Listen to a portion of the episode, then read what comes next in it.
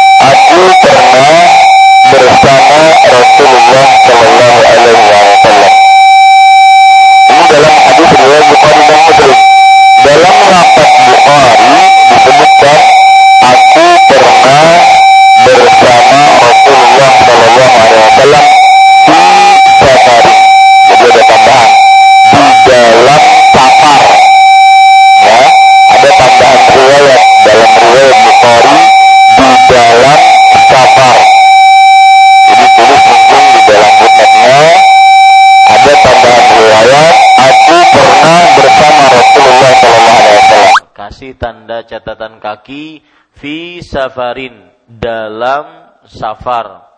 Itu dalam riwayat Bukhari. Ya.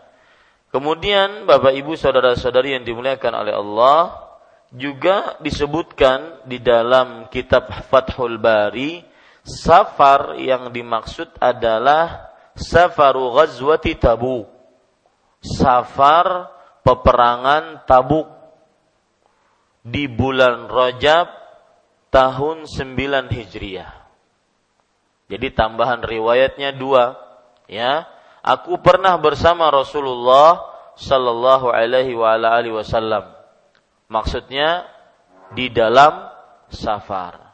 Maksudnya lagi di dalam safar peperangan Tabuk tahun 9 Hijriah di bulan Rajab. Ya. Ini faidah mengumpulkan riwayat-riwayat hadis agar kita benar-benar paham dalam memahami hadis tersebut. Jadi bukan sekedar membaca hadis kemudian selesai tidak, tetapi kita ingin benar-benar memahaminya. Dan disebutkan di dalam kitab itu juga wa kana dzalika qabla salatil fajri. Di dalam kitab Fathul Bari juga disebutkan kejadian ini sebelum sholat subuh. Nah, jadi ada tambahan tiga tambahan di dalam safar, safarnya perang Tabuk bulan Rajab tahun 9 Hijriah dan kejadiannya kapan? Sebelum sholat subuh. Ada yang nggak bawa kitab kah? Ya. Dibawa kitabnya ya. Biar benar-benar mengikuti kajian dengan baik dan benar. Kita bukan untuk kajian tematik umum, enggak. Ini kajian kitab yang harus ada taksil. Ya, kajian tematik Kajian tematik, kajian umum, tablik akbar, itu tidak perlu kitab. Tetapi ini kajian kitab yang perlu taksil. Taksil itu pendasaran ilmu dan yang kajian seperti ini ini yang lebih mendasar ilmunya dibandingkan kajian-kajian umum ya, kajian-kajian umum. Maka mohon diperhatikan. Bapak Ibu saudara-saudari yang dimuliakan oleh Allah Subhanahu wa taala, kemudian beliau berwudu. Maksudnya adalah beliau memulai berwudu. Ketika dalam keadaan safar, beliau memulai berwudu. Bukan berarti beliau sedang menyempurnakan wudu, tidak. Beliau memulai berwudu. Taib. Kenapa disebutkan beliau berwudu? Maksudnya adalah beliau memulai berwudu. Nah itu dicatat tuh. Ya. Maksudnya di situ beliau berwudu. Makanya kan saya katakan lihat bukunya. Dan jangan bawa buku kecuali buku ini. Ya. Buku yang hijau ini. Taib beliau berwudu. Maksudnya adalah beliau memulai berwudu. Bukan catat itu bukan menyempurnakan wudu. Nanti ada faedahnya di situ.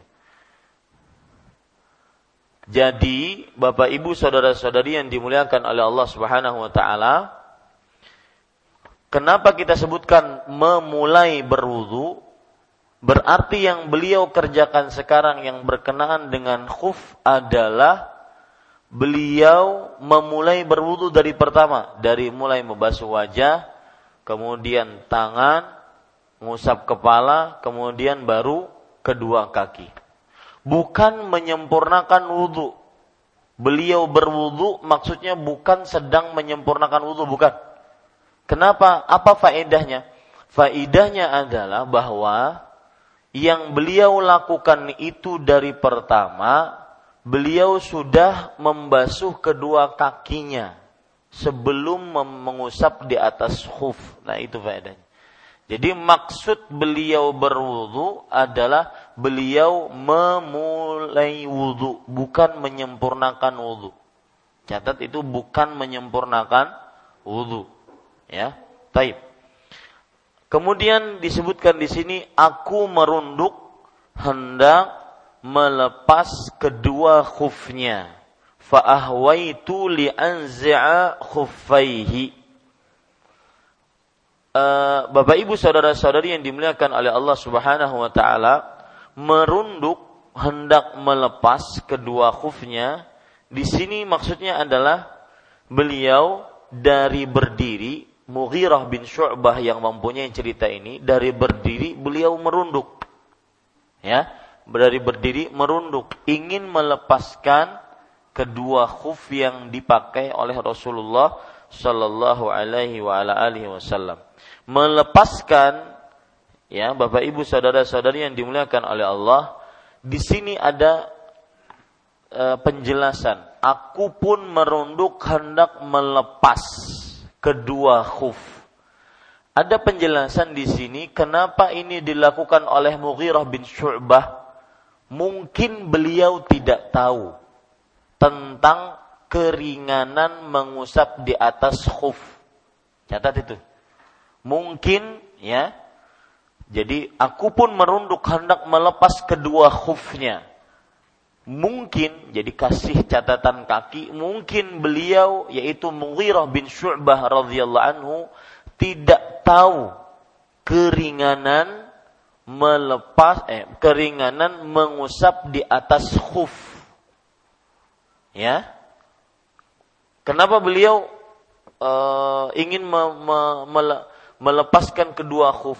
Padahal kan tidak boleh dilepas dua khufnya tersebut. Nah nanti ada faedah ada faidah yaitu mana yang lebih utama. Kalau kita sedang memakai dua sepatu atau dua kaos kaki, apakah kita utama melepasnya atau mengusapnya? Di sini faedahnya. Maka yang lebih utama adalah mengusapnya. Karena itu sunnah Rasulullah SAW. Jadi tidak nyunnah kalau orang pakai sepatu, khuf, atau kaos kaki yang bisa di atas diusap di atasnya, dia lepas untuk berwudhu nggak nyunah itu. Bagi bapak-bapak yang kerja di kantoran pakai kaos kaki, maka pada saat itu ya ketika ingin berwudhu dan sebelumnya sudah melaksanakan syarat-syarat mengusap di atas khuf, yang nyunnah adalah mengusapnya yang nyunnahnya, mengusapnya, bukan melepaskannya dan membasuh kakinya, enggak. Ini para ikhwah, meskipun itu setiap hari dilakukan. Zuhur-zuhur, asar-asar, ya, itu enggak nyunnah kita melepas kaos kaki kalau kita dalam keadaan memakai kaos kaki. Agar terlaksana sunnah Rasulullah Sallallahu Alaihi Wasallam ini. Nah ini Faidah yang kita ambil tadi, aku pun merunduk hendak melepas kedua khufnya. Maksudnya Al-Mughirah bin Syubah mungkin apa tadi? Tidak tahu bahwa ada keringanan mengusap di atas khuf. Taib. Kemudian di sini dijelaskan dalam buku terjemahan kita, khuf dalam tanda kurung sepatu yang terbuat dari kulit dan sampai menutup dua mata kaki. Ini jelas. Maka beliau berkata, beliau di sini Rasulullah Sallallahu Alaihi Wasallam. Maka beliau berkata, biarkanlah da'huma, biarkanlah sesungguhnya aku memasukkan kedua kakiku dalam keadaan suci. Ya, da'huma fa inni adkhaltuhuma tahiratain. Para ikhwah yang dirahmati oleh Allah Subhanahu wa taala, biarkanlah sesungguhnya maksudnya biarkanlah di sini catat, biarkanlah kedua khuf itu. Biarkanlah kedua khuf itu. Sesungguhnya aku memasukkan kedua kakiku dalam keadaan suci. Para ikhwah yang dirahmati oleh Allah Subhanahu wa taala memasukkan kedua kakiku di sini maksudnya memasukkan khuf. Afan, memasukkan kedua kakiku ke dalam khuf. Nah, itu maksudnya. Ya. Sesungguhnya aku memasukkan kedua kakiku di dalam khuf. Itu maksudnya. Dalam keadaan kedua kakinya suci. Ya, dalam keadaan kedua kakinya suci. Baik. Beliau pun lalu mengusap keduanya. Keduanya maksudnya adalah mengusap kedua khuf. Mengusap keduanya maksudnya adalah mengusap kedua khuf. Muttafaqun alaih. Muttafaqun alaih hadis artinya adalah riwayat Bukhari dan Muslim. Taib. Bapak, ibu, saudara-saudari yang dimuliakan oleh Allah, Derajat hadis ini, poin yang ketiga, derajat hadis ini sahih, tidak ada keraguan di dalamnya karena hadis riwayat Bukhari dan Muslim, muttafaqun alaih. Poin keempat, pelajaran dan hukum yang kita bisa ambil dari hadis ini. Yang pertama, hadis ini menunjukkan bahwa diperbolehkannya mengusap di atas dua khuf dalam berwudu sebagai gantian membasuh kedua kaki. Saya ulangi. Hadis ini menunjukkan bahwa bolehnya atau disyariatkannya mengusap dua khuf dalam berwudu sebagai gantian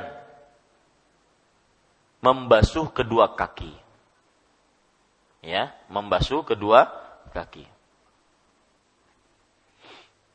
Baik tambahannya, baik ketika safar sebagaimana dalam hadis ini atau ketika mukim, hadis yang akan kita baca selanjutnya.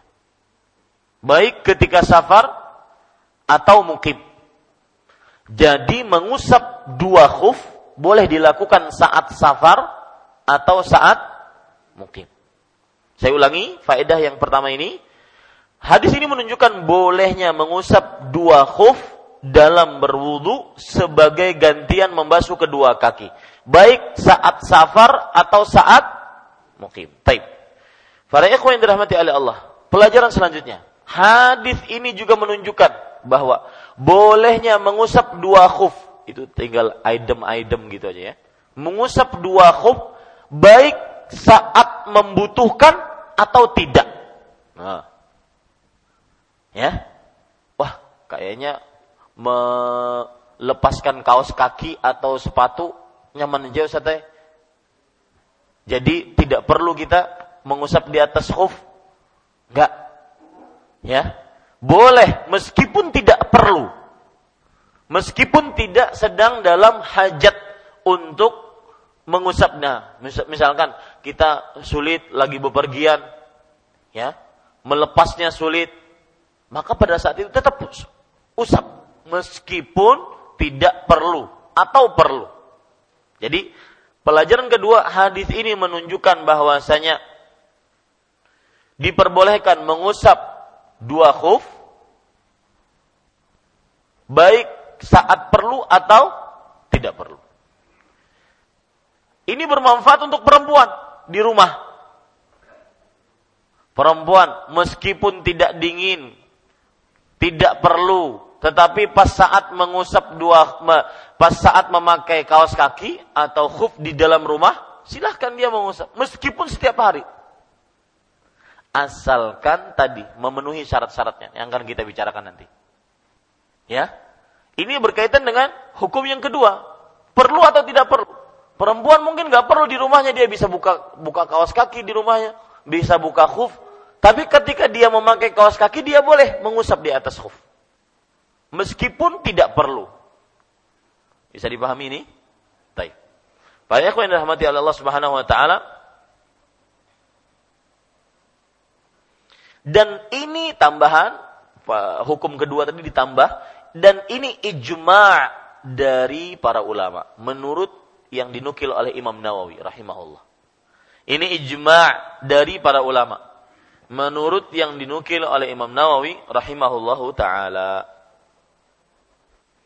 Kemudian, pelajaran yang ketiga dari hadis ini bahwa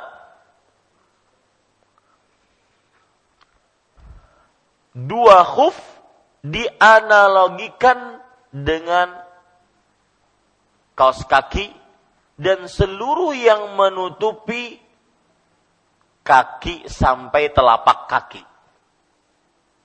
Dua khuf dikiaskan dengan kaos kaki dan seluruh yang menutupi kaki sampai mata kaki. Ini pelajaran yang ketiga. Ya. Dan dalil yang menunjukkan akan bahwasanya bolehnya mengusap di atas e, kaos kaki kita akan bicarakan setelah ini ada nanti. Taib. Yang keempat. Para ikhwan, nah ini yang saya sebutkan tadi. Hadis ini menunjukkan bahwa mengusap dua khuf bagi siapa yang sedang memakainya lebih utama dibandingkan melepasnya lalu membasuh kedua kaki. Ini seperti yang saya sebut tadi. Sebagian orang kan mengatakan, ah saya bisa aja lepas nanti basuh tidak sulit kok. Bukan itu masalahnya. Ya, perhatikan baik-baik. Yang ke berapa? Keempat. Hadis ini menunjukkan bahwa mengusap dua khuf bagi siapa yang memakainya lebih utama dibandingkan melepaskannya dan membasuh kedua kakinya.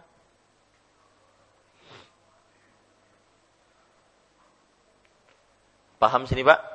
Ya. Jadi kalau sedang Bapak pakai sepatu khuf atau kaos kaki, lebih utama mana ketika Bapak berwudu? Berwudu dengan mengusap di atas khuf atau melepaskannya? Di atas khuf. Penjelasannya tidak perlu dicatat, cuma diperhatikan. Penjelasannya karena Nabi Muhammad SAW bersabda, "Da'huma." Ini yang tadi kita bicarakan. Biarkan kedua khuf itu keduanya Kenapa? Karena mengusap termasuk sunnah yang tetap dari Rasulullah Sallallahu Alaihi Wasallam. Dan apalagi ada kelompok-kelompok ahlul bid'ah yang mereka mencela akan sunnah ini. Maka menghidupkan apa yang dicela oleh kelompok ahlu bid'ah itu lebih utama. Nah, begitu penjelasan para ulama ya para ikhwan yang dirahmati Allah Subhanahu wa Berarti penjelasan ini termasuk penjelasan barang siapa yang melepaskan dua khufnya atau dua kaos kakinya setiap kali ingin berwudu telah menyelisihi sunnah. Ya, dan ditakutkan yang melakukan seperti ini sama dengan orang Syiah Rafidhah. Nah, hati-hati ya. Jadi pas pian sudah memakai kaos kaki, sebelumnya sudah berwudu dengan sempurna, memakai kaos kaki, maka lebih baik mana? Dilepaskah atau di di atas khufkah? Jawa eh, alasannya kenapa? Agar menyelisihi kaum Syiah. Dan siapa yang melepas ditakutkan dia menyerupakan diri dengan kaum Syiah. Beda hal kalau seandainya kita tidak memakai kelu, memakai khuf atau kaos kaki, maka lebih utama membasuhnya. Nah, lebih utama membasuhnya. Apa maksudnya beda hal ini? Jadi ulun berwudu dari wajah, tangan, kepala, ingin mengusap kaki, ada kaos kaki dihiga, pakaikan dulu. Hanya diusap. Mana yang lebih utama? basuh dulu, ya. Yang kita bicarakan tadi adalah apa? Kalau sudah terpakai kaos kakinya dan itu pun kita sudah sebelumnya berwudu dengan sempurna. Bisa dipahami ini? Taib. Para ikhwan yang dirahmati oleh Allah Subhanahu wa taala. Selanjutnya, hadis ini juga menunjukkan bahwa khuf yang dimaksud adalah segala macam afan, afan. Khuf yang dimaksud adalah semua sepatu yang menutupi telapak kaki sampai mata kaki. Mau tipis, tidak tipis, rongkang kada rongkang. Mau rongkang tuh loh sebenarnya menyampainya. rongkang. Ya, mau tipis, tidak tipis. Bolong atau enggak bolong? Nah, yang enggak paham rongkang tuh bolong. Bolong atau tidak bolong? Karena di dalam ayat, di dalam hadis, ya, tidak disebutkan ada pembatasan-pembatasan harus uh, tertutup rapi, harus tebal, harus tidak boleh uh, bolong, enggak. Yang penting khuf, ya. Mau ujung jempolnya kelihatan nyongol begitu, bukan jadi masalah. Yang penting khuf. Apa yang pian tulis tadi? Hadis ini menunjukkan bahwa yang dimaksud khuf adalah semua yang menutupi telapak kaki sampai mata kaki. Baik tipis atau tebal. Baik bolong atau tidak bolong. Apalagi di zaman para sahabat. Zaman para sahabat, sepatu-sepatunya tidak seperti sepatu-sepatu kita sekarang. Kita sekarang punya sepatu lima di rumah. Ya, apalagi sebagian pekerja-pekerja di kantor-kantoran nanti ada sepatu warna hitam hari ini, warna putih hari ini, kan begitu, ya? Atau yang suka sepatu, koleksi sepatu, kalau pergi ke pasar hanyar sepatunya ini, kalau sepatu pasar jati ini, nah ini para ikhwas sekalian dirahmati oleh Allah Subhanahu Wa Taala. Taib, Bapak Ibu saudara-saudari yang dimuliakan oleh Allah dan para sahabat pun tidak ada yang dinukilkan dari mereka, mereka membatasi khuf itu. Apakah khufnya tipis, tebal, ataupun yang penting menutup seluruh kaki sampai kedua mata kaki. Ya, ini faedah yang kita bisa ambil. Tapi Bapak Ibu saudara-saudari, pelajaran selanjutnya yang keberapa? Yang keenam. Permasalahan, tulis permasalahan bolehkah mengusap? Dua khuf dengan cara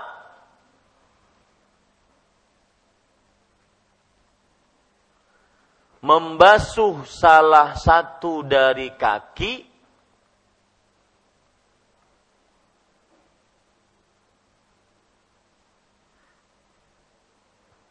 ataukah harus disempurnakan kedua kakinya?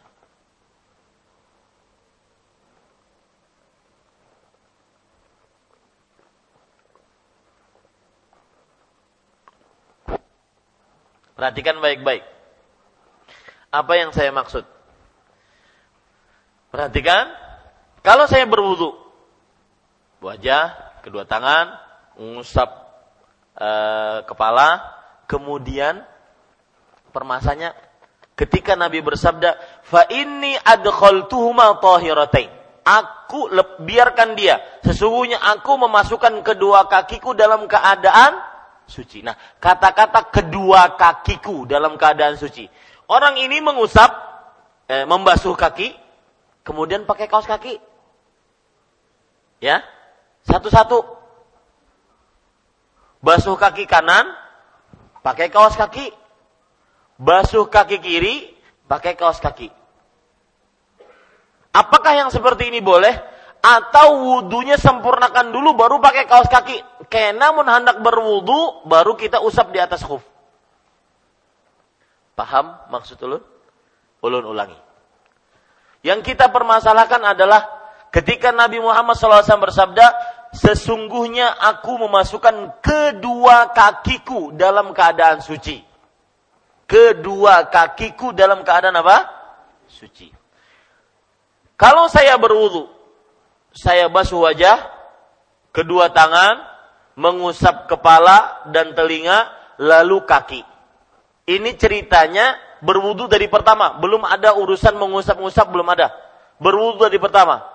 Usap kedua eh, usap eh, basuh kaki kanan dulu. Ya, langsung pakai kaos kaki. Basuh kaki kiri dulu, eh, kaki kiri kemudian lalu pakai kaos kaki. Apakah ini dimaksudkan dengan memasukkan kedua kakiku dalam keadaan suci?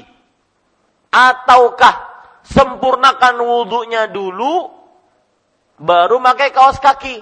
Nanti kalau ingin berwudhu lagi, baru boleh mengusap di atas khuf. Paham, Pak? Bisa dipahami maksud dulu? Ya? Kira-kira pian mengambil yang mana? Pendapat. Hah? Maksud yang kedua bagaimana? Silahkan.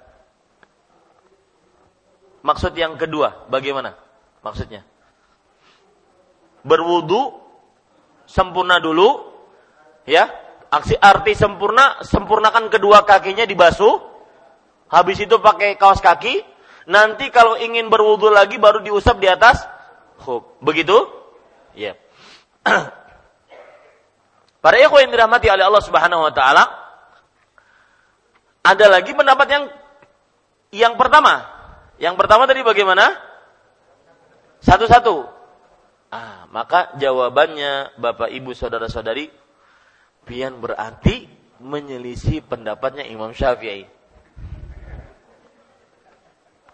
Kalau Imam Syafi'i mengatakan, ya, basuh kaki kanan pakai kaos kaki.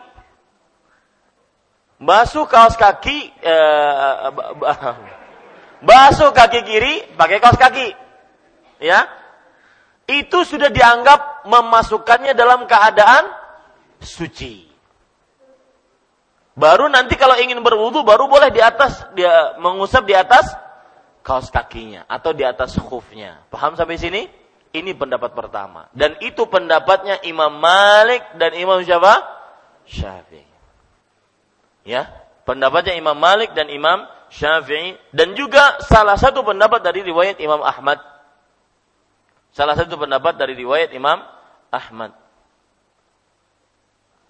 Ya afwan, salah saya.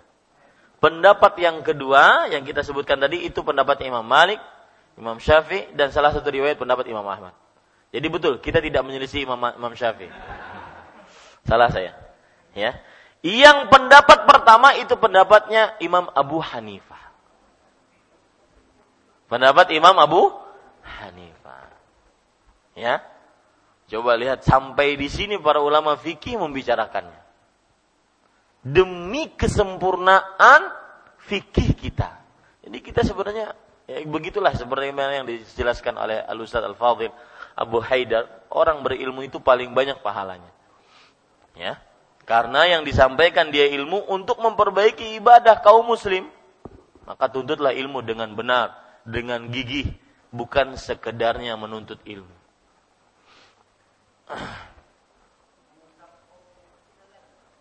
Ah, sebentar, kita akan bahas ini nanti, ya.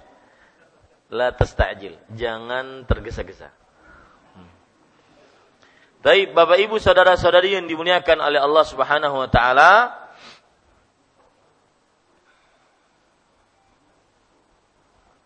Sudah kita pahami itu ya? Nah, sekarang kita belum menguatkan pendapat yang mana yang paling kuat. Wallahu alam yang paling hati-hati pendapat jumhur. Imam Malik, Imam Syafi'i, dan salah satu riwayat dari riwayat Imam Ahmad. Yaitu selesaikan dulu wudhunya. Baru pasang dua khuf atau dua kaos kaki. Baru nanti kalau ingin berwudhu boleh mengusapnya. Karena itulah yang dimaksud dengan aku memasukkannya dalam memasukkan khuf memasukkan kedua kaki dalam keadaan suci. Ya, masukkan kedua kaki dalam keadaan suci. Adapun yang satu-satu tadi, maka belum sempurna wudhunya. belum sempurna wudhunya. Taib. Para ikhwan yang dirahmati oleh Allah Subhanahu wa taala,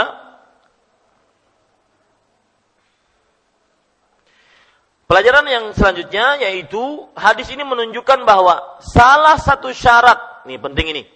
Salah satu syarat mengusap dua khuf adalah kedua kaki dalam keadaan suci ketika memakai dua khuf tersebut. Bahasa yang mudah, silahkan. Begini, salah satu syarat dalam mengusap dua khuf adalah kedua kaki harus suci ketika memakai khuf. Kedua kaki harus suci ketika memakai khuf.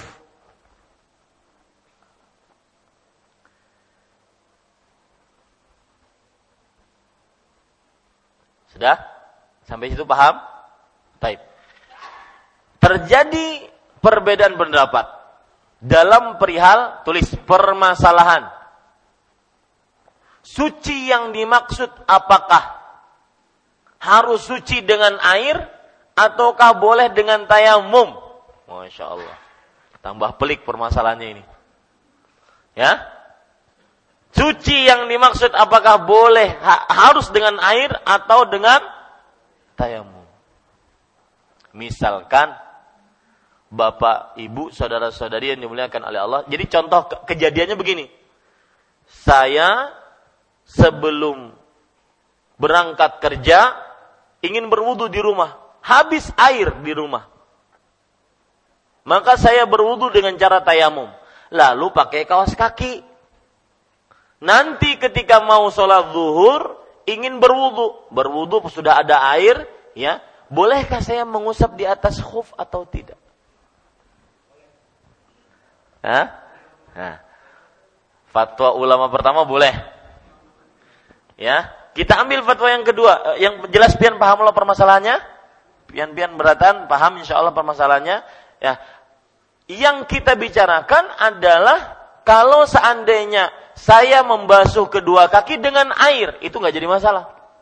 Ini kalau seandainya airnya habis dan saya cuma bertayamum, lalu pakai kaos kaki, nanti ketika ingin berwudu saya mengusap di atas khuf. Bolehkah ini atau tidak? Paham permasalahannya? Tadi ada yang berpendapat bahwasanya boleh. Maka jawabannya Bapak Ibu saudara-saudari yang dimuliakan oleh Allah Subhanahu wa taala,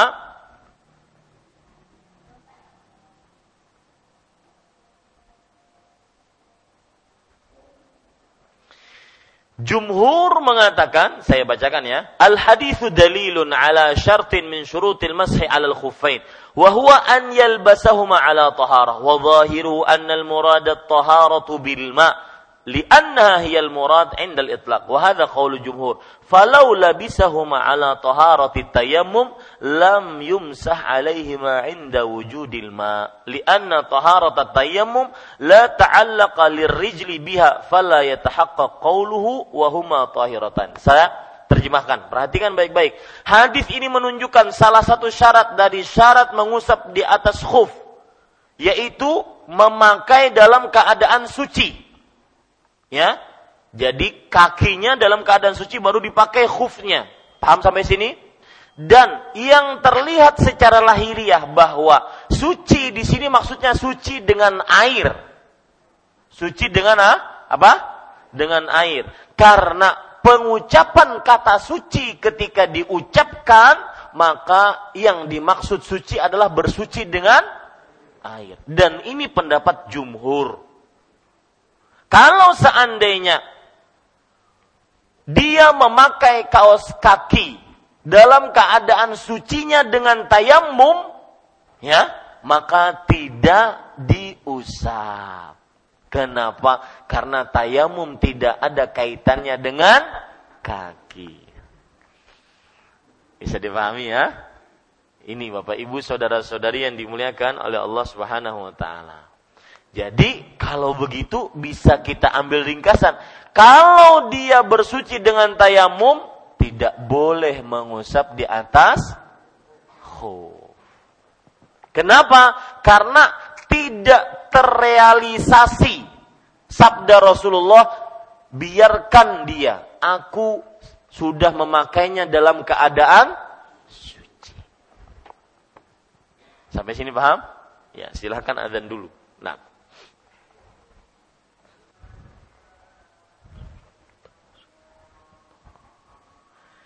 Baik, Bapak Ibu saudara-saudari yang dimuliakan oleh Allah, faidah selanjutnya adalah dalam hadis ini terdapat baiknya akhlak Rasulullah tatkala mengajari sahabatnya.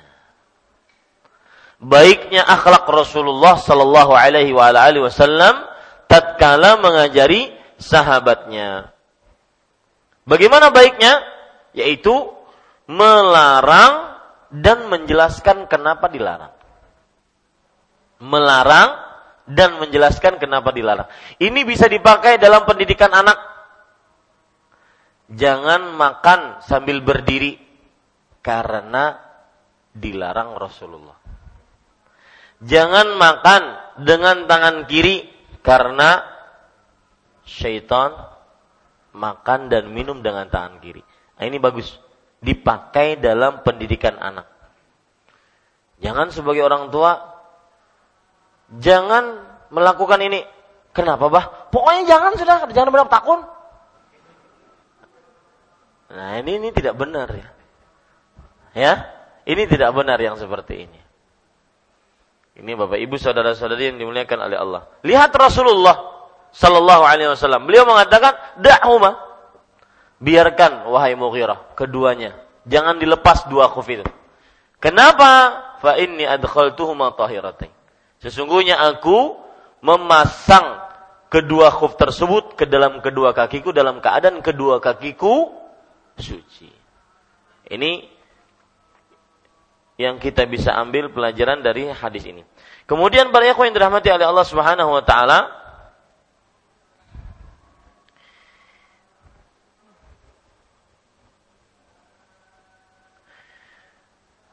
Pelajaran yang kita bisa ambil dari hadis ini juga adalah yaitu semua syariat Islam pasti ada hikmah dan illah. Semua syariat Islam pasti ada hikmah dan illah. Lihat ketika Rasulullah Sallallahu Alaihi Wasallam melarang untuk dilepaskan dua khufnya ternyata ada ilahnya, ada hikmahnya. Beliau memakainya sudah dalam keadaan suci. Semua syariat Islam dari A sampai Z-nya pasti ada ilah dan hikmahnya. Itu harus kita yakini seyakin-yakinnya. Sehingga kita mengamalkan syariat Islam akhirnya mudah dan juga tidak berat. Ya, ringan, tidak berat. Taib. Kita ambil hadis yang ke-64. Itu selesai pelajaran dari hadis yang ke-63. Hadis yang ke-64 walil arba'ati anhu illa an-nasaiyya anna an-nabiy sallallahu alaihi wa ala alihi wasallam masaha a'la al-khuffi wa asfalahu wa fi isnadihi dha'fun.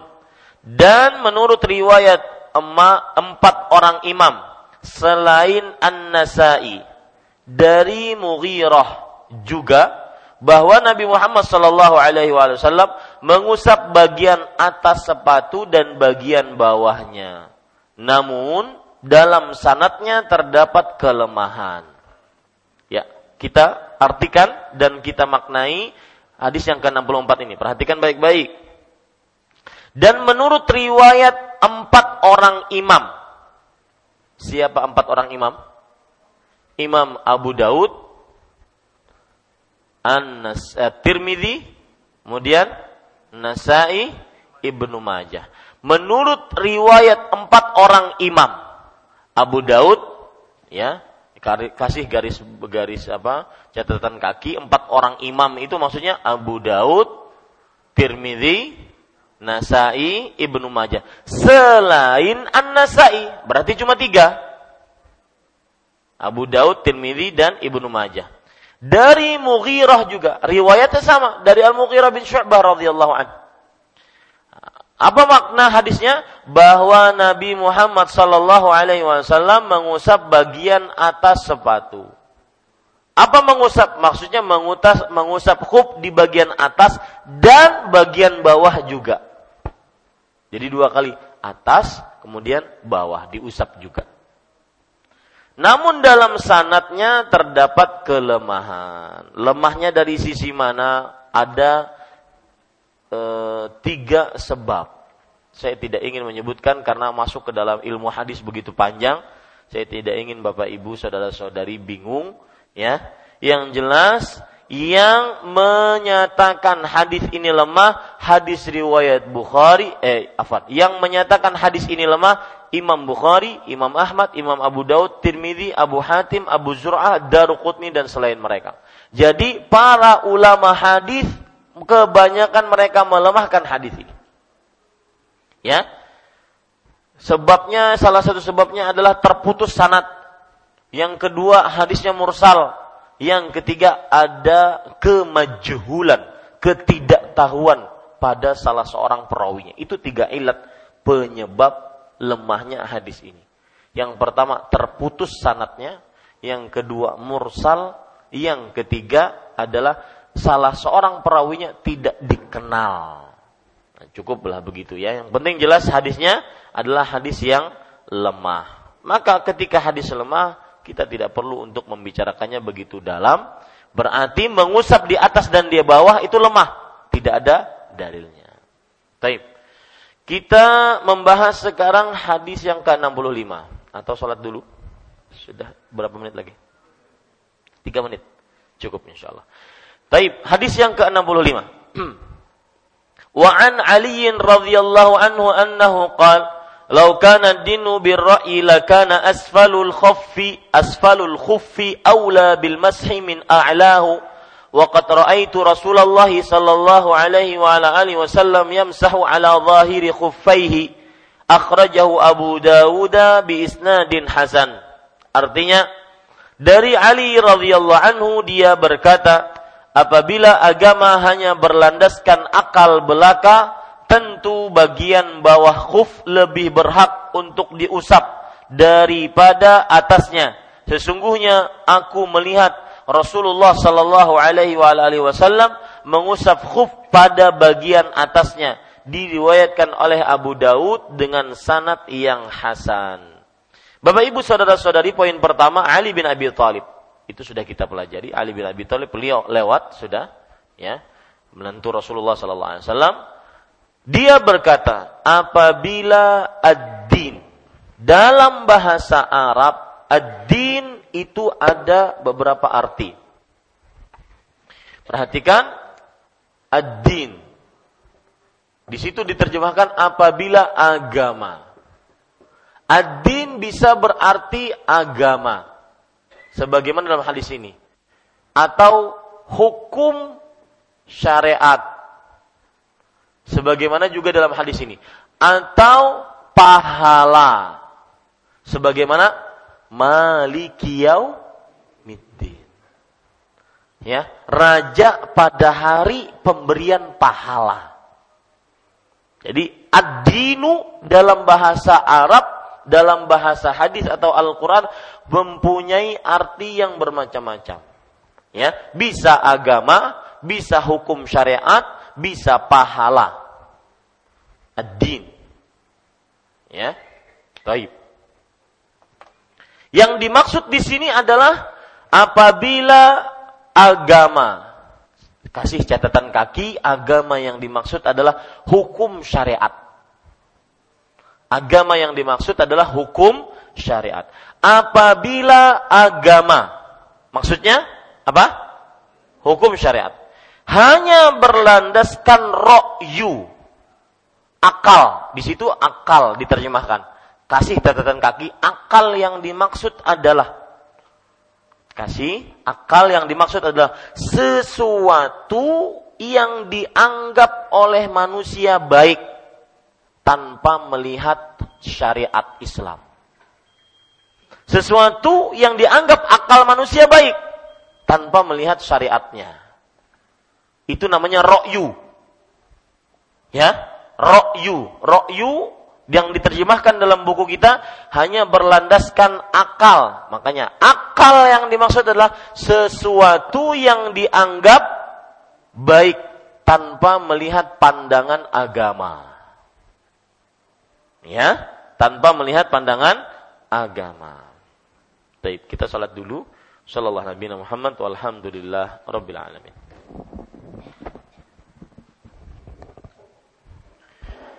Bismillahirrahmanirrahim. Alhamdulillahirabbil alamin wa sallallahu wasallam wa baraka ala abdihi wa rasulih nabiyina Muhammad wa ala alihi wa sahbihi ajma'in. Amma ba'du. Bapak, Ibu, saudara-saudari yang dimuliakan oleh Allah Subhanahu wa taala. Tadi sudah kita baca uh, hadis yang ke-65. Tadi sudah juga kita jelaskan masuk kepada poin yang kedua yaitu penjelasan hadis. Dari Ali bin Abi Thalib radhiyallahu anhu dia berkata, apabila agama agama dalam bahasa hadis di sini ad-din. Ad-din maksud agama di sini adalah hukum syariat. Hukum syariat. Ya. Agama yang dimaksud di sini adalah hukum-hukum syariat. Apabila hukum syariat hanya berlandaskan akal.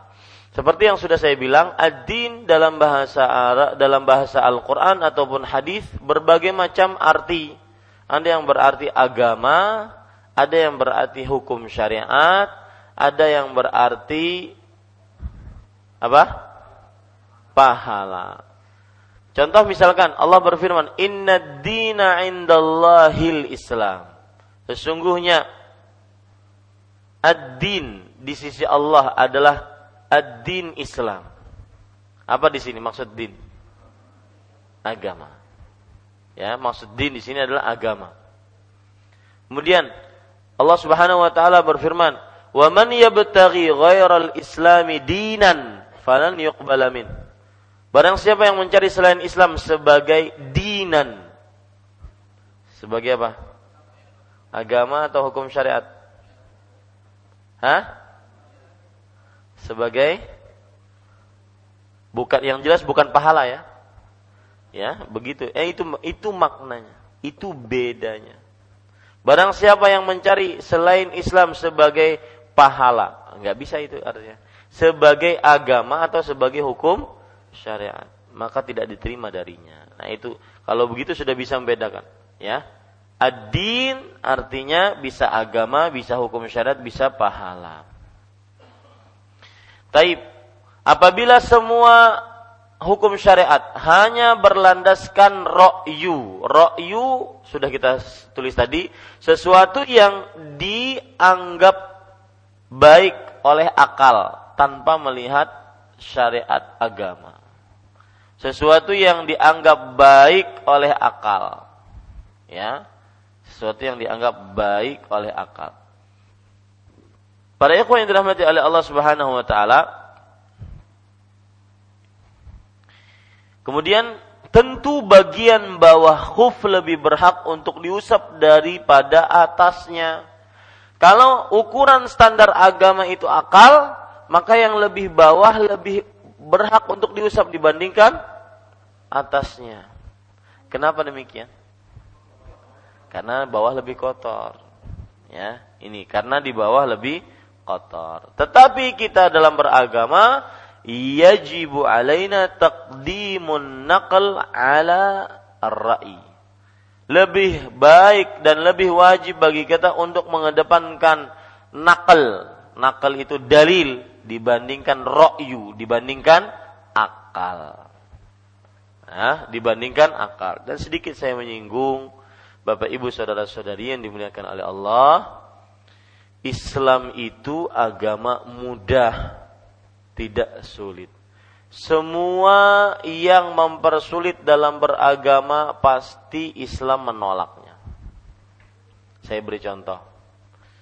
Ada orang berpuasa untuk biar lebih letih puasanya, dia berpuasa di bawah terik matahari tidak berbicara, tidak duduk. biar letih puasanya. Karena ia menganggap semakin letih semakin besar pahala puasanya. Ini dengan akal. Ya. Melihat itu Rasulullah Shallallahu alaihi wasallam bersabda, "Kenapa orang itu lagi puasa wahai Rasulullah? Agar tambah letih dia berdiri di bawah terik matahari, tidak duduk, tidak berbicara." Kata Rasulullah, "Murhu falyatakallam." Bilang dia harus ngomong satu. Kemudian duduk dua. Kemudian ya'tazil. Berteduh tiga. Wal yutimma dan sempurnakan puasanya. Ya. Jadi nggak boleh ibadah itu dengan perasaan, dengan ro'yu saja. Ibadah itu harus dengan dalil. Ya. Dan wajib bagi kita takdimun naqlis sahih ala ra'i. Wajib bagi kita mengedepankan nakal yang sahih dibandingkan pendapat. Para ikhwan yang dirahmati oleh Allah, kita lanjutkan. Sesungguhnya aku melihat Rasulullah Shallallahu Alaihi Wasallam mengusap khuf pada bagian atasnya, ya, pada bagian atasnya. Jadi di atas di punggung telapak kaki, di punggung khuf, ya. Taib. Para ikhwah sekalian dirahmati oleh Allah Subhanahu wa taala, hadis ini ada beberapa pelajaran. Yang pertama yaitu tempat mengusap di atas khuf bukan di bawah. Tempat mengusap ada di atas bukan di bawah.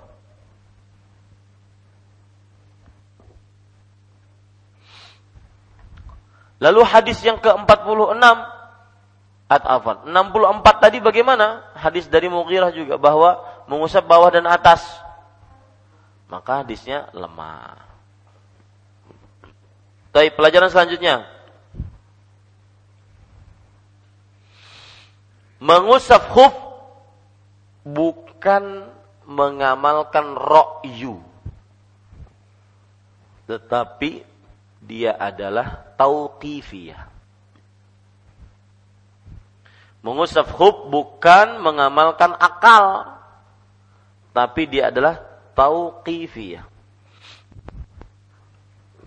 Tauqifiyah itu artinya murni dari Allah syariatnya.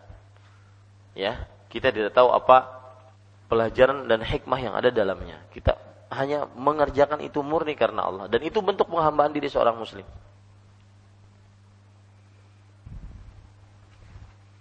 Kemudian pelajaran selanjutnya yang kita bisa ambil dari hadis ini adalah belum ada hadis Rasul yang menjelaskan tentang berapa banyak atau lebar yang kita usap ya. Yang didasari oleh hadis tidak ada. Yang penting mengusap di atas khuf bukan di bawahnya ya. Karena ada orang kadang-kadang terlalu berlebihan dia ngusap di atas khuf ya saat dia usap Kemudian, nah tuh ada yang belum basah lagi. Dibasahi sidin anunya. Jarinya, ah dibasahi sidin khufnya. Ini tidak ada nas. Ya. Coba beribadah itu dengan ilmu, bukan dengan perasaan. Ya. Biasakan hadapi sesuatu dengan ilmu. Misalkan lagi heboh di antara jamaah. Apa gitu? Misalkan Kak Saifullah buka toko emas. Heboh sih. Orang-orang heboh misalkan contoh. Ya. Hadapi dengan ilmu. Apa salahnya menurut Al-Quran dan Sunnah? Adakah terlarang menurut Al-Quran dan Sunnah? Begitu. Hadapi sesuatu dengan ilmu dan dengan Al-Quran dan hadis. Bukan dengan perasaan. Bukan dengan semangat. Ya, ini para ikhwah sekalian dirahmati oleh Allah. Harus dengan ilmu. Kita ini manhaj salaf dididik menghadapi semua permasalahan. Baik akidah, ibadah, muamalah, tingkah laku didasari ilmu. Bukan didasari perasaan. Didasari, bukan didasari hanya semangat, modal semangat. Tidak. Tapi ilmunya bagaimana? Dalilnya apa? Apa yang harus kita kerjakan dalam keadaan seperti ini? Nah, itu dasari dengan ilmu. Ya. Wallahu alam. Nah, begitu pula faidah dan hukum terakhir tidak ada hadis yang sahih yang menyebutkan berapa berapa lebar yang harus kita usap. Ya, tidak ada. Yang penting mengusap selesai. ya, mengusap di atas dua khuf. Dibasahi kedua tangannya, kemudian diusapkan tangan kanan mengusap di atas kaki kanan dan tangan kiri mengusap di atas kaki kiri. Bersamaankah Ustadz? Nanti kita akan jelaskan. Ya, sendirian salah satunya kanan-kanan atau kiri-kiri atau bersamaan kita akan jelaskan nanti. Yang jelas faedah terakhir tidak ada batasan tertentu. Ya. Wah, ini belum basah lagi jar. Ya, dibasahi sidi. Ini tidak ada ya wallahu alam alhamdulillah kita ambil malam ini agak banyak hadisnya 65 eh, 63 64 65 tiga hadis dan semua yang di atas dua itu banyak wallahu alam. Wa sallallahu nabiyana Muhammad walhamdulillahi rabbil alamin. Tafadhal jika ada ingin menambahkan ingin ta, apa bertanya. Nah. Ya, silahkan ke Bapak.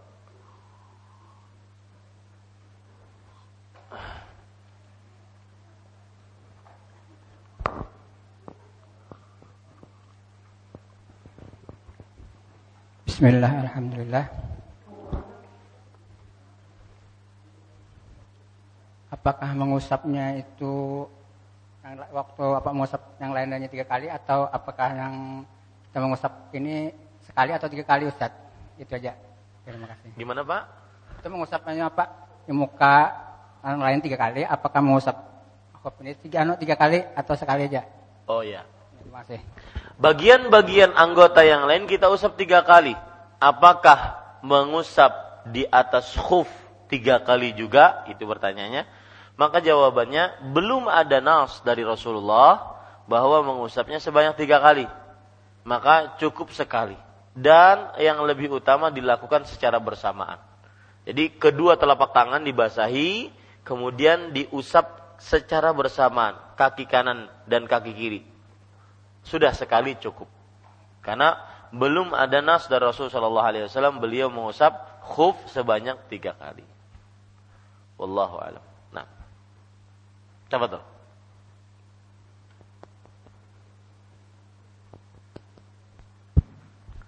Ya ini mic tidak usah dipakai, yang ada tulisannya itu nggak usah dipakai lagi.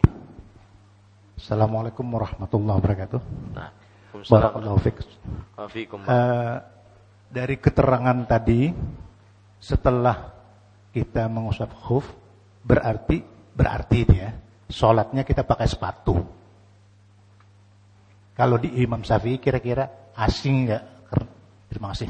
Ya, berarti sholatnya memakai sepatu kalau kita mengusap khuf. Taib.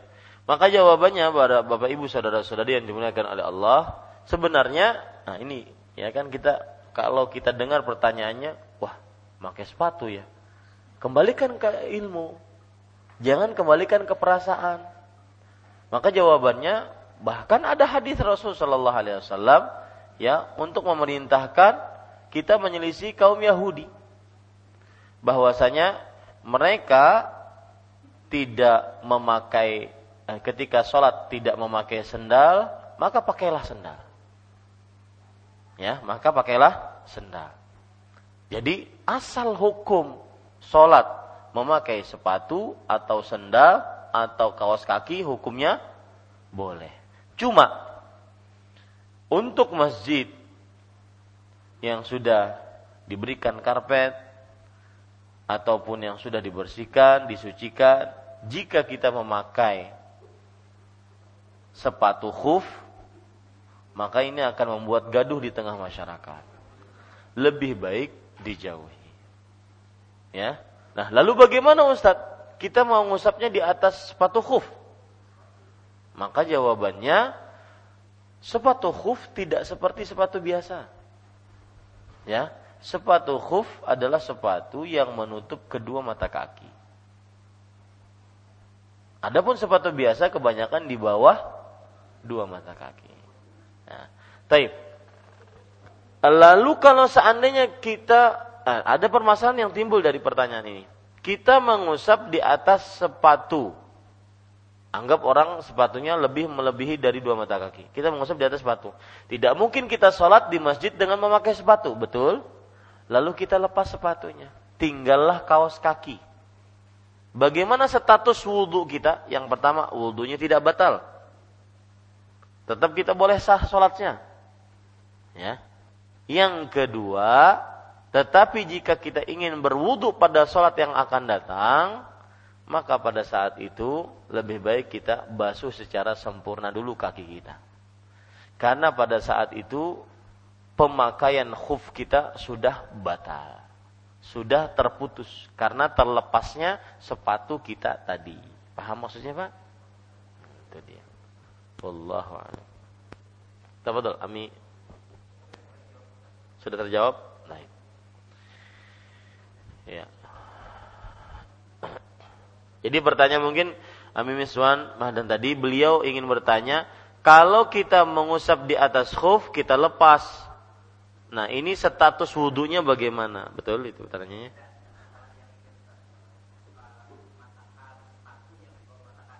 Ah iya, sepatu dua mata kaki tidak benar. Itu bukan khuf namanya. Khuf adalah sepatu yang menutupi sampai mata kaki. Ada nggak sepatu-sepatu seperti itu? Ada. Ya. Sepatu bot, sepatu polisi, sepatu, ya macam-macam sepatu. Nah, silakan sebentar mas. Ya Ustaz Barakallahu Fikum Fikum Barak Kalau mengusapnya kan berarti kita mengambil air baru lagi Atau air yang setelah kita apa e, mengusap kepala, telinga Langsung ke huf ya. Atau ngambil air baru lagi ya. Maka jawabannya kita mengambil air baru lagi Ya Bukan bekas dari mengusap kepala dan telinga Karena kaki anggota baru. Maka pada saat itu kita mengambil air baru lagi. Wallahu a'lam. Nah. Sini. Tafadhol. Assalamualaikum Ustaz. Waalaikumsalam warahmatullahi wabarakatuh. Uh, saya kan kalau ke kantor itu pakai kaos kaki dan pakai sepatu. Uh, yang ingin saya tanyakan, seandainya kita nanti pengen berwudu, apakah kita mengusap huf atau berwudu dengan sempurna. Sedangkan kalau kita kembalikan ke hadis 63 itu kan Rasulullah mengusap khuf ketika dalam safar ataupun bermukim.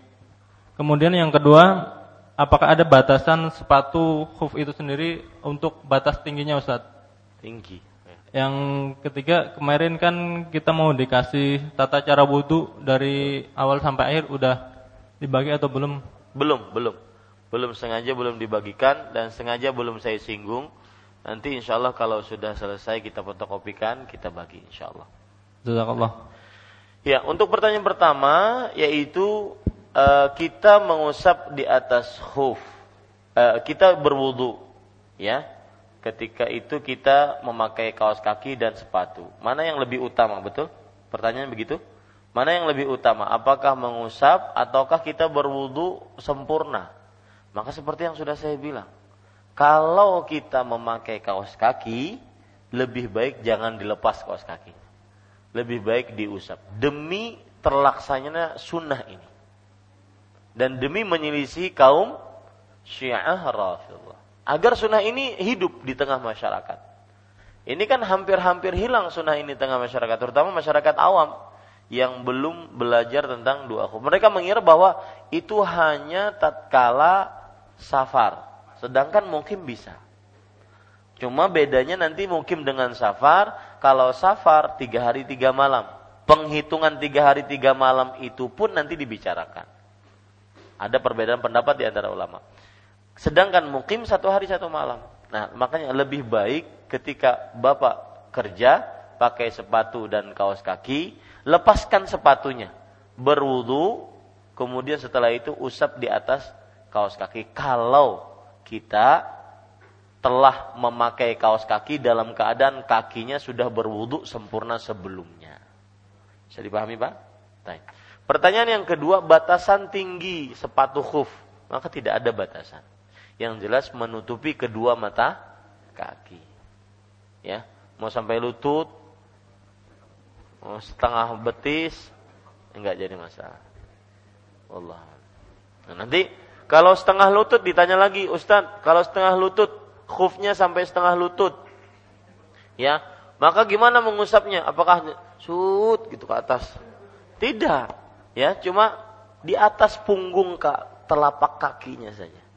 Ya, begitu. Nah, silakan. Bismillahirrahmanirrahim. Batalkah syarat mengusap dua kup apabila sumpama kita mau turun kerja uh, kita sholat duha dulu kan uh, budu sholat duha baru masang kaos kakinya kira-kira batalkah apa masukkah syarat kup atau tidak Ustaz? Masuk, masuk. Terima kasih. Nah, di sini terjadi kita lebarkan luaskan pertanyaannya apakah harus pakai niat? Artinya mengusap dua khuf. Nantinya, misalkan Bapak ingin sholat zuhur nantinya kan? Nah, apakah ketika sol ketika sholat duha berwudu sholat duha kemudian memakai kaos kaki. Saat memakainya itu apakah akan uh, perlu niat? Bahwa nanti saya jam 11 setengah 12 ingin berwudu untuk mengusap di atas khuf. Maka nggak perlu niat. Yang penting di sini dia dalam keadaan suci dipakainya. Baru setelah itu dia berwudu untuk sholat zuhur dengan mengusap di atas khuf. Wallahu a'lam. Nah, yang lain silahkan ke beliau. Nah. Uh, ada bingung sedikit Ya, tafadhol. Uh, bingungnya begini apakah pensyariatan mengusap pup ini e, bisa untuk wudhu yang statusnya wajib ataukah hanya bagi wudhu yang sifatnya sunnah? Karena kebingungan ulun melihat dari hadis fa ini adkhaltumuhuma uh, tahiratain. Uh, ya, itu to, tahirataini itu seakan-akan menunjukkan bahwa pada saat kita ingin mengusap pup kita sudah berwudhu yang sempurna itu kan Nah, itu menunjukkan bahwa kita tidak tidak tidak berhadas atau tidak batal. Karena ulun khawatir misalnya kita dari pagi kan mau berangkat kerja e, wudhu sempurna, pakai kaos kaki. Nah, tiba-tiba sebelum zuhur misalnya kita ada ke WC, misalnya kan kita buang hajat dan sebagainya, akhirnya kita batal wudhu kita. Nah, pada saat kita mau zuhur, kita kan sudah pakai kaos kaki lagi misalnya. Nah, apakah itu berlaku memakai khuf, uh, menyapu khuf ini atau bagaimana Ustaz? Mau ya. penjelasan sedikit. Bagus pertanyaannya, maka jawabannya itu yang dimaksudkan oleh Rasulullah. Nanti ada hadis setelah ini, antum perhatikan pada hadis yang ke-66. Ya, ada hadis illa min janabah walakin min ghaitin wa baulin wa naum. Ya. Lihat silahkan baca yang punya bukunya, lihat hadis 66 bahwa Nabi Muhammad SAW memerintahkan kepada kami apabila kami sedang dalam perjalanan agar tidak melepas khuf kami selama tiga hari, tiga malam. Baik ketika kita mau buang air besar, buang air kecil, ataupun hendak tidur. Nah, di sini menunjukkan bahwasanya kecuali karena sebab junub, eh, itu baru dilepas. Jadi kata-kata tohirotain di sini adalah maksudnya kita memakai khufnya dalam keadaan kaki kita suci kita pakai khufnya. Baru kalau selama uh, itu suci kan, nah kemudian kita kencing, kita buang air besar, kita tidur, nggak jadi masalah. Setelah itu kita khuf, kita mengusap di atas khuf. Sucinya di sini maksudnya adalah kita memakainya dalam keadaan kedua kaki itu dibasuh dengan dengan sempurna, baru kita pakai. Adapun eh, kemudian setelah itu kita melakukan hadas-hadas kecil, nggak jadi masalah. Itu yang dimaksud oleh Rasulullah. Suci di sini adalah memakainya setelah uh, wudhu kita sempurna. Dalam perjalanan kita ingin berwudhu zuhur nantinya, kita kentut, kita buang air kecil, buang air besar, itu tidak mempengaruhi dalam artian tidak mempengaruhi boleh tidaknya kita mengusap di atas khuf.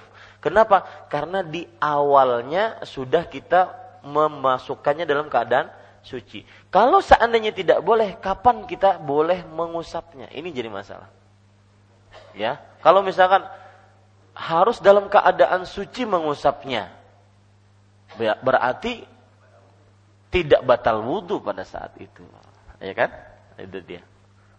Ah, silahkan.